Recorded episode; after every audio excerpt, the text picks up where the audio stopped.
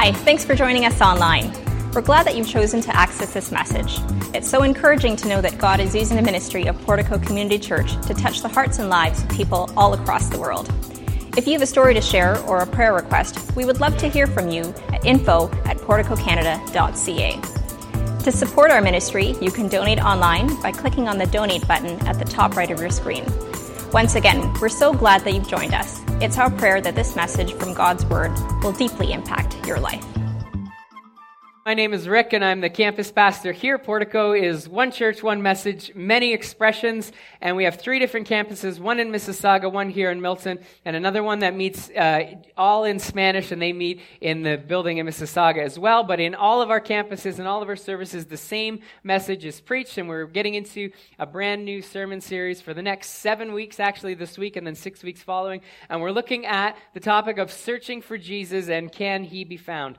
Now, one of the great age old debates in our society is which sci-fi series is better, Star Wars or Star Trek. Now, I know, I know, I know some of you are very, very passionate about that, but if, if you're not aware of what Star Wars and Star Trek is, Star Trek is the American-based ship, the SS Enterprise, and there, it was, it was based on exploring new frontiers into space based on what the creators of the series thought might look like uh, our world and what space travel and existence might look like coming into the future.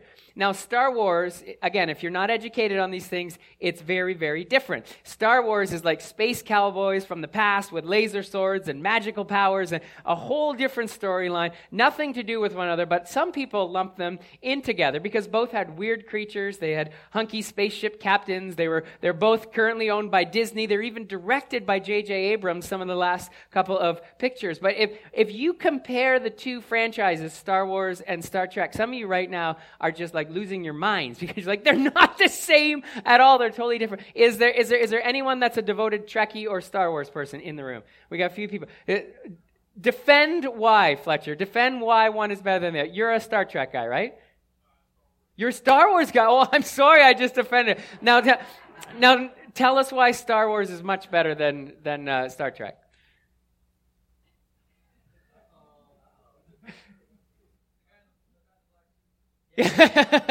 His suit is way cooler, isn't it? Look what they're wearing. He's got like, and the, the lights. I love when if you came to our One Hope concert on Friday evening, we had we, we had parking attendants out there, and on Friday evening, you were parked by somebody carrying a double lightsaber. It was pretty amazing. He was out there flipping and doing Star Wars. Are, are there any Star Trek people in the room though? You're much more uh, cl- closely aligned with Star Trek.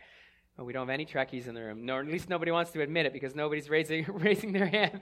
You can, you can deeply offend people if you, if you just compare Star Wars and Star Trek. People get really passionate about stuff that isn't even real, don't they? Like, what about, what about Batman? Is, is Batman a superhero or, or,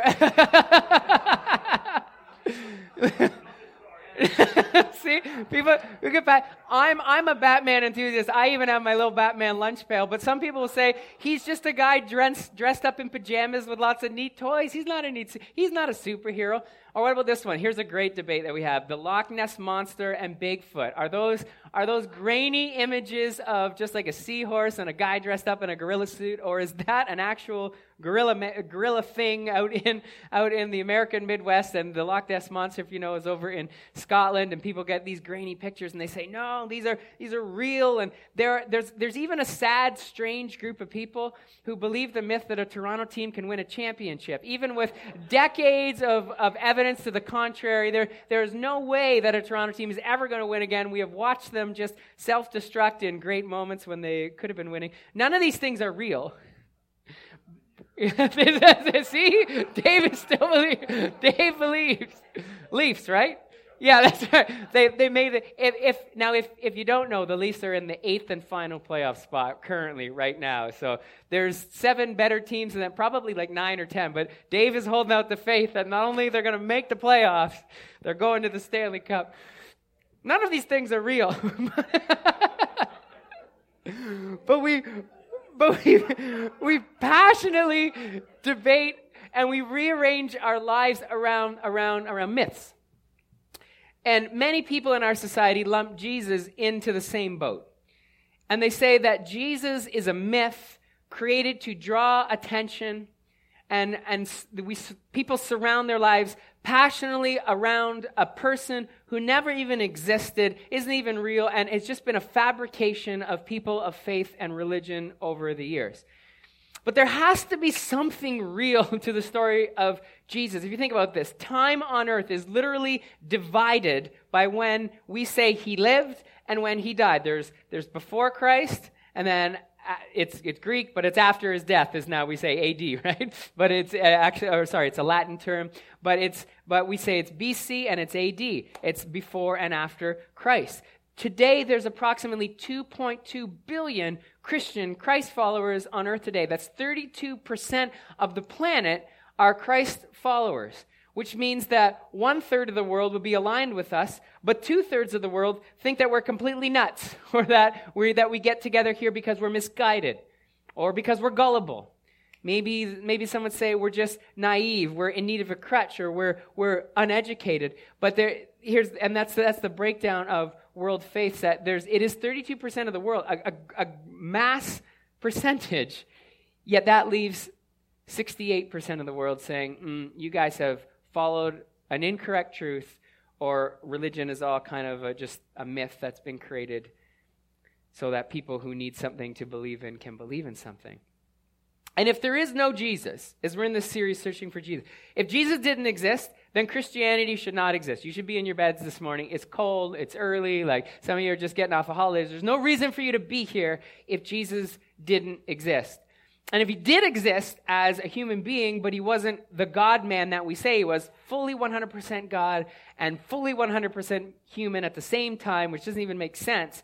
But if he isn't that, then his death and what we just proclaimed, his death and resurrection, is meaningless for our lives. If he was just a person, a good person, then his death means nothing for me, because there's lots of good people that die all the time for great causes, but it means nothing for me personally. And if there is no resurrection, then there is no hope to reconcile humanity to God other than what Leslie was saying that, that for thousands of years people believe, you know, there has to be death. If there's sin, then there has to be death. So we'll put our, our sin on this innocent animal, and the animal will maybe appease God for a time being because God's perfect, and you and I, we're not. Even the Bible speaks of this. 1 Corinthians 15 and 14 said, And if Christ has not been raised, I love this, what, I love this what Paul says. If Christ has not been raised, do we have 1 Corinthians 15 and 14 on, on your hand? If Christ has not been raised, Paul puts it so succinctly, our preaching, what I'm doing this morning, is useless, and so is your faith. Well, thanks for pointing that out this morning, Paul. If, if we don't truly have certainty that Jesus lived, died, was God, then what I'm doing is useless and your faith is pointless. so this morning, what we want to do, and as we get into this new series, because we know that 68% of the world would say, well, it is useless and pointless. And some of us, even in this room, who meet together for church, would say, yeah, I'm not 100% convinced. I like community, I like what happens in church, and I know there's, there's something out there, but I'm not really sure that I can say 100% it's Jesus and He's the only way. And for some, some people are just going to join us on this journey because they're just curious about, well, what are you guys talking about? What do you really teach? So, what we're going to do is we're going to walk through what not only the Bible said about Jesus, but what history said about Jesus, and even those who criticized who Jesus was and what he said. We're going to walk through all of those, and then we're going to go through a six week series afterwards saying who and looking at the claims of Christ, who he said he was, and why that was not only important then, but why it's super important for us here in 2017. I'm not going to make that mistake. It's 2017. I've already blown that one two or three times in the last week. But where you land on the Star Wars, Star Trek, Batman, Superman, where you land, and even it, where you land about the Leafs, Dave, I am holding up the faith too. I love what I see in Auston Matthews and, and Frederik Andersen. What a goalie, man. I mean, we're having some good years. Where you, where you land on those debates is, point, is inconsequential. It doesn't really matter a whole lot. The Jesus debate, that has significant impact on your life, your present, as well as your future. I grew up in a home where I had one parent that came to faith as we were growing up, and it split our family. It split our siblings. It split my parents. It caused separation between relationally because faith and belief in Christ influences how we spend our time, how we spend our money, where our hearts are. The most significant resources that we would have are our heart, our time, our finances. those are influenced by our faith and our alignment with Jesus Christ, and it separates people. And where we land on this debate is so critically important to how we experience life on this world, how we work, how we spend our time, how we have our relationships. So, this morning, whether you're listening as a skeptic, my challenge would be would you stay open to, your, to the debate one more time and just listen to what the Bible, to what history, and to what the critics of Jesus had said? And if you're, if you're listening in as a believer, would you listen with ears to help you engage discussion with friends or loved one, or even reconsider for yourself what does the Bible, what does history have to say about this one who we call Jesus? And is, if you're listening as someone who's truly seeking faith, just open your heart to see how history points to the true existence of Jesus and the impact that he had on this world. So as we begin this morning, we're going to jump right in and we're going to look at the biblical sources. We're going to look at three different kinds of sources. Let's start with the Bible and let's see what the Bible actually had to say about Jesus. Not, not necessarily what he said, but what the Bible said about Jesus. And if you're taking notes, you can either do it on your device, on your app. You also have notes right in your bulletin. You can download the Portico app. They're all there digitally as well with your, uh, with the scripture verses there. But the first four books of the Bible, they're called the New Testament. If you're new to the Bible, there are four books, and they're all written about the stories of when Jesus did public work. And he lived for 33 years on earth. For the first 30 years, we don't have much about, uh, much record about his life. It is written in two of the Gospels. But the last three years of his life, there's these four stories, these four letters that were written. And they were written by two disciples, Matthew and John. One was written by one of the disciples' scribes. His name was Mark. He was Peter's scribe. And then one was written by a Greek doctor, and his name was Luke. And they were all written from different per- perspectives for different purposes to different audiences. Now, Luke wrote to this governor whose name was Theophilus, and he wanted to share the story of Jesus with Theophilus, and Theophilus didn't believe and didn't know who Jesus was, but he was curious. He was one of these ones who was seeking. He had heard a bit about Jesus, but didn't, uh, this was after he was gone and after he had uh, gone back up to heaven. And he, that's why Luke was writing. Matthew and Mark wrote to inform the Jews who had been following uh, Jewish culture and Jewish religion for thousands of years, and we're saying, no, we want to tell you the story of Jesus from a Jewish perspective. And Matthew starts his book with the genealogy of, of Jesus in, in Jewish family, and he was documenting it. Now, when we get to when we get to John, he wrote his book much later than everybody else. He actually wrote it when he was in exile. He'd been sent away to the island of Patmos, and he was gonna he was he was gonna die there. He was separated from everybody else, kind of like um, house jail. And it was written, we think, between the years 90 AD and 100 AD. So this is long past when Jesus was on earth, long past when Matthew and Mark wrote their gospels, when Luke had written to Theophilus. And John was a man, he had seen Jesus live, he had experienced the miracles of Jesus, he had even performed his own miracles, John. And now he was going to die because of the faith that he had in Jesus. And John sits down to write the last book of the Bible, which is the fourth book of the New Testament. It's not in chronological order always. But John wrote the, to write to the story about how much Jesus loved people and what his love looked like and why it was so important and give a better overall perspective on who, how Jesus came to earth, why he came to earth, what he did, and what it meant for us. That's, that's what John's book is. And if we look at the first five verses, let's see how John frames his letter. Here's what it says John 1 1 through 5. And you can follow along in your YouVersion. I don't think we have this on the screen. But here's what it says In the beginning was the Word, and it's a capital W there, so we know that John is referring to Jesus, calling him the Word. The Word was with God, Jesus was with God, and the Word was God. He was with God in the beginning, and through him all things were made. Without him, Nothing was made that has been made. In him was life, and that life was the light of all mankind. The light shines in the darkness, and the darkness has not overcome it. This is how John frames his letter. And John wrote this about more than a human that was his close friend that he lived with on earth. He's talking about, he was there at the beginning. He wrote this about a, a, man who was God and who was there to create the world and then showed up on earth to reveal to the world how much God loved this group of people. But as you go through the Gospels, there are blatant contradictions in Matthew, Mark, Luke, and John. If you go to the same stories that these four individuals were writing and writing to different people, you will see Mark tells a story about somebody when Jesus came and he was healing a blind man. And then Matthew, if you look at the same story, the same situation, Matthew, Matthew says, no, there was two blind guys that were actually being healed. And so people say, time out. How could you have both been there, seeing a blind guy get healed or seeing two blind guys get healed? This, this kind of points to maybe this didn't really happen. Even at the crucifixion it, itself, that whole story of Jesus seems a little bit off. Rome never crucified thieves, and they said Jesus hung between two thieves, is what is what one of the gospels will say. Rome didn't, uh, the Romans never killed people who stole. That, that, that doesn't make sense. They jailed people who stole. So other gospels wrote it that they, they were just criminals. They didn't specify what act they had. And if you go through the gospels, there are a number of distinct contradictions.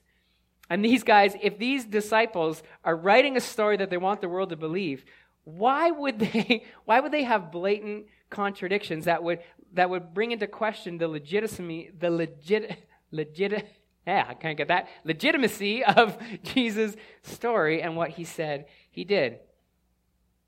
But the more you study history, you know what we find out? Eyewitness examples don't actually point towards a story not being true.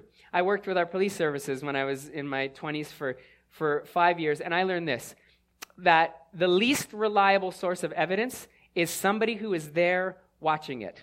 Because you will sit there and you say, well, how tall was the person? You will regularly get an individual being described with a variance of about five inches in height.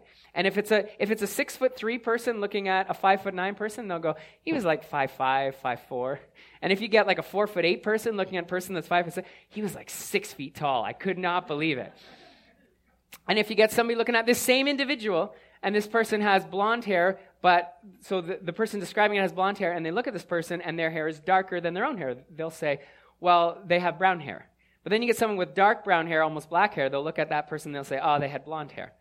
And whatever and, and then you'll get somebody who's at the front of the crowd and they say there was 13 people lined up across. And then you get somebody who's the back of the crowd and they said i think i saw about six people. Well how were you there seeing a five foot four six foot tall brown haired blonde haired person and there was six or 13 of them? How could those two people be there and what we find out that actually truth True stories, retelling history, actually come out with a whole mix of different stories. And one of the things that points towards the legitimacy of Jesus' story is that there were all different takes and perspectives on what happened at different times. If you were alive during the JFK assassination, you know the drama that surrounded that, or if you've gone back and studied that. Some of you were there, some of us have studied it in history class. I'm not going to point out who was there, and, but we're all.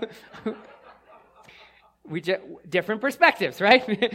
but people have eyewitness accounts, and then there's pictures that tell a completely different story, and they say, well, those pictures must have been manipulated because I remember what I saw, and this picture never uh, and, and, and, this picture shows a completely different story. They would say evidence was mishandled because there was evidence that was there and now it's no longer there. There's things that people are sure that have been manipulated or left out because they saw it. But what we see and how we tell, how we remember things is not always 100% accurate. And if you're going to set up a lie to convince the world, you get your story straight.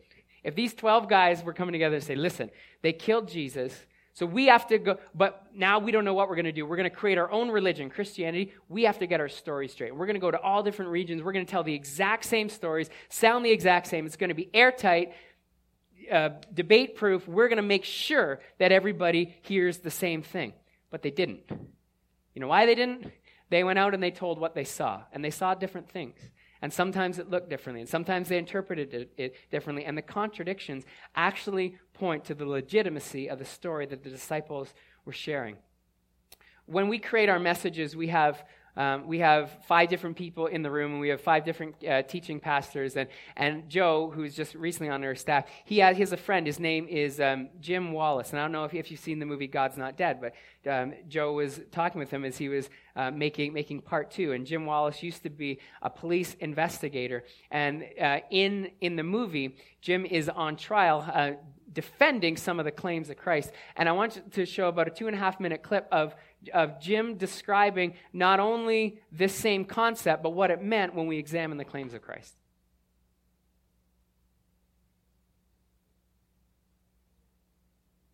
Not, not one. That's uh, often popular on TV, but our department has never had the good fortune of solving a cold case with DNA. Well, how do most of these cases get solved? Often by examining eyewitness claims, uh, witness claims that were made many years earlier, even though often our witnesses are now deceased. Forgive my ignorance, Mr. Wallace, but how is that possible? Well, we have a number of techniques that we can use to test the reliability of an eyewitness, including something called forensic statement analysis. That's a discipline where we scrutinize the statements of eyewitnesses and looking at what they choose to minimize, what they choose to emphasize, what they omit altogether, how they expand time or contract time. And when we examine these kinds of eyewitness accounts, we can usually tell who's lying and who's telling the truth and even who the guilty party is. And did you apply this skill set any time outside of your official capacity? Yes, I applied my expertise to the death of Jesus at the hands of the Romans, and I actually looked at the Gospels as I would any other set of forensic statements. Within a matter of months, I determined that the four Gospels, written from different perspectives, contained the eyewitness accounts about the life, ministry, death, and resurrection of Jesus. But isn't it true that these Gospel accounts vary widely in what they say? That there are numerous discrepancies between these accounts? Absolutely. But that's exactly what we should expect. I don't quite understand that. Well, reliable eyewitness accounts always differ slightly in the way they recall the story. They're coming to it from different geographic perspectives, their history, even where they are located in the room. When I examined the Gospels, I was trying to determine if these were accurate, reliable accounts, in spite of any differences that might be between the accounts. Ah, and as a devout Christian, you feel you succeeded? No, Mr. Kane, I think you misunderstand me. When I began this study, I was a devout atheist. I began examining the Gospels as a committed skeptic, not as a believer. You see, I wasn't raised in a Christian environment, although I do think I have an unusually high regard for the value of evidence. I'm not a Christian because I was raised that way or because I hoped it would satisfy some need or accomplish some goal. I'm simply a Christian because it's evidentially true.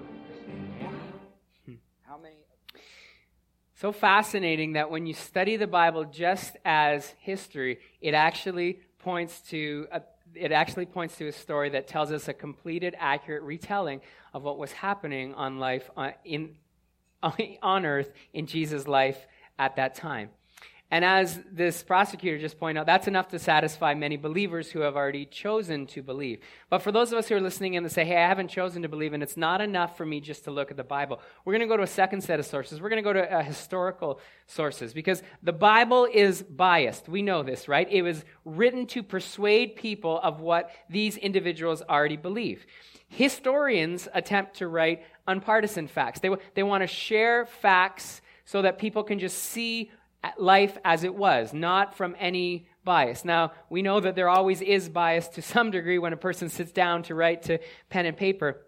But as time has passed, history has shown that the places that were discussed in the Bible that were that they said, here's where Jesus taught, here's where he lived, here are the kinds of things that were going on. They will find out that indeed there was a Jewish man called Jesus. Actually, in, in, uh, in Israel, there would have been thousands of people who were called Jesus, but there was one who stood out as a religious zealot and had many followers. Josephus was a Roman historian. He lived in the first and second century, and he documented the Jewish world for Rome. That was, that was his job. And here's what he wrote about Jesus, um, and he was writing between the year 37 and 101 AD. Here's, here, here's his writing. Now, around this time lived Jesus, a wise man, for he was a worker of amazing deeds and was a teacher of people who gladly accept the truth. He won over both many Jews and many Greeks. Pilate, the Roman governor, he doesn't have to um, describe that because uh, he's, ra- he's writing for the Romans. Pilate, when he heard him, um, when he heard him accused by the leading men among us, condemned him to the cross. But those who had first loved him did not cease doing so. To this day, the tribe of Christians named after him has not disappeared unbiased documentation that we know there was a man named Jesus who existed at the time that the Bible says he existed. A few weeks ago, when we were in our Breathe series, we talked about the pool of Bethesda and how the waters would, would stir, and there was supposedly healing power within these waters, and it was just down from the temple in, in uh, Jerusalem. And there was all these historical excavations going on, and they couldn't find what this pool was. And they said, well, if you're talking about places that didn't even exist, maybe this story isn't true. When Joe was in Israel a couple years ago, we've got a picture of a, of a historical uh, excavation going on right now. And the pool of Bethesda, which is just down from where the temple is, is exactly where they said that it has it's described in the Bible. We've got a picture of the garden tomb where they said this is where they believe that the tomb of, of Jesus was, a tomb where it shouldn't be in a garden, is there as they started to excavate. And as we go through history, all these things that were pointed out in the Bible are now being legitimized as we look at it from a historical perspective. We go to the Greek historian, Thallus was his name. He, he, he specialized in the history of the Mediterranean, uh, the Mediterranean, and he wrote about a, a total eclipse that was accompanied by an earthquake in a region called Judea, which was very uh, not, uh, was, was rarely written about. But at the year of Jesus' death, here's what Thallus wrote in 52 AD. On the whole world there pressed a most fearful darkness, and the rocks were rent by an earthquake, and many places in Judea and other districts were thrown down. This darkness, Thallus in the third book of, of his history calls, as appears to be without reason, an eclipse of the sun, which goes right along with the story that we read about in the scriptures about how he was killed and he gave up his spirit and the earth went dark, and there was an, and there was an earthquake. And here's this uh, historian, again, writing to legitimize the claim of Christ. Even our modern day most, even our uh, the greatest atheist of the modern day, Richard Dawkins, now admits, I can't refute that Jesus lived. And again, these were not individuals who were trying to prove Christ. They were just writing down fact that there was somebody named Jesus, that some amazing things happened, and a whole bunch of people followed him. And if you love history, I could go on and on. The deeper you study it, the more undeniable it becomes that Jesus existed as a human being. But his claims go deeper than that, than just living as a person. He claimed he was God. And that's the thing that most people will find frustrating or difficult to believe. And that's the thing that separates us. So this morning we're going to end up looking at the critical sources. And when we look at the people who criticize and try to fight against Jesus, actually, a stronger argument is even made for the claims of Christ. Because when a person comes, they have no stories for, uh, no time for the stories of, of, of Jesus being God. They could say, sure, he maybe existed, but he's not God. And they get angry. People get upset because there's these, they feel the world and the church is being manipulative and saying, and, and, and putting out a story that can't possibly be true, that we think maybe we can even refute it with history, and we're giving people false hope and taking valuable time and money all over a myth, a lie. And yet, multiple times when people have sat down to try and disprove Christ, they're all the more convinced that Jesus did exist and he was who he said he was. If you're interested in reading some more about this, we would recommend this book, The Case for Christ. And Lee Strobel was an investigative reporter. He lived in uh, just, just outside of Chicago, and he sat down to do the exact same thing that, that uh, Jim Wallace did and, and try to disprove Christ because his wife had been going to this church and, and he felt she was being lied to and manipulated. So he sat down to try and disprove Christ. And this is his findings and his, his story of coming to faith in Christ as he sat down to disprove it. Jim Wallace's book is called Cold Case Christianity, kind of goes through the same kinds of things. And I believe the links to purchase those are right in there in the app if you're following on the notes. But some great reading if you want to get into that stuff. But did you know that even we had that, that pie chart up before, and 32% of the world believes in Christ? The other world's major religion, the Quran, discusses Jesus' role as a teacher and as a prophet 93 times and attributes to him as the Son of Mary and as the Word of God. Those are the titles that the, even the Quran gives Jesus. Even the greatest threats to Christianity, Islam, and our Richard Dawkins, our modern atheist, they know that he lived, and they know that he had power to influence. So the question is, what are you going to do with this?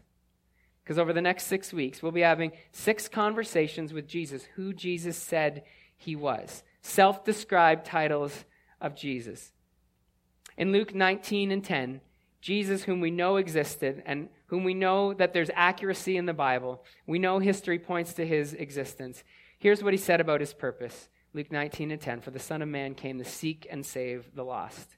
And that term lost refers to the fact that we belong to God, that we're not random accidents. We're not, nature didn't just happen upon us. We're, we're not, we are chosen, we are created by God, we belong to God. We're uniquely created individuals whom God crafted because He loves us. And we went on our own journey looking for self, maybe even looking for to live for good instead of living for God. And if you're here today or listening in later, would you commit to at least journeying along with us for the next six weeks, examining who Jesus said he was? We know he existed. We know he caused quite a stir that still reverberates to the day to the tune of 2.2 billion followers. And if you go back to John, Jesus' closest friend on earth, he's described as the one whom Jesus loved. He said he wrote so that the world would really know who Jesus was and why he's important for us. We go to John 1 and 14 a little bit further in John's introduction.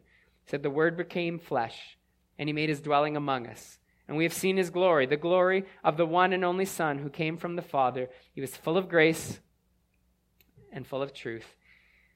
And John's telling us that we need to change the focus, even just to searching for Jesus, to being with Jesus and starting to understand that he came to be with us. And in 35 minutes, I can make a fairly compelling case that those who knew him, those who hated him, and even those who just look back to tell about history, they can say, yeah, Jesus existed as a man. I want to read for you a short compilation about those who have history, who have no faith, describe Jesus.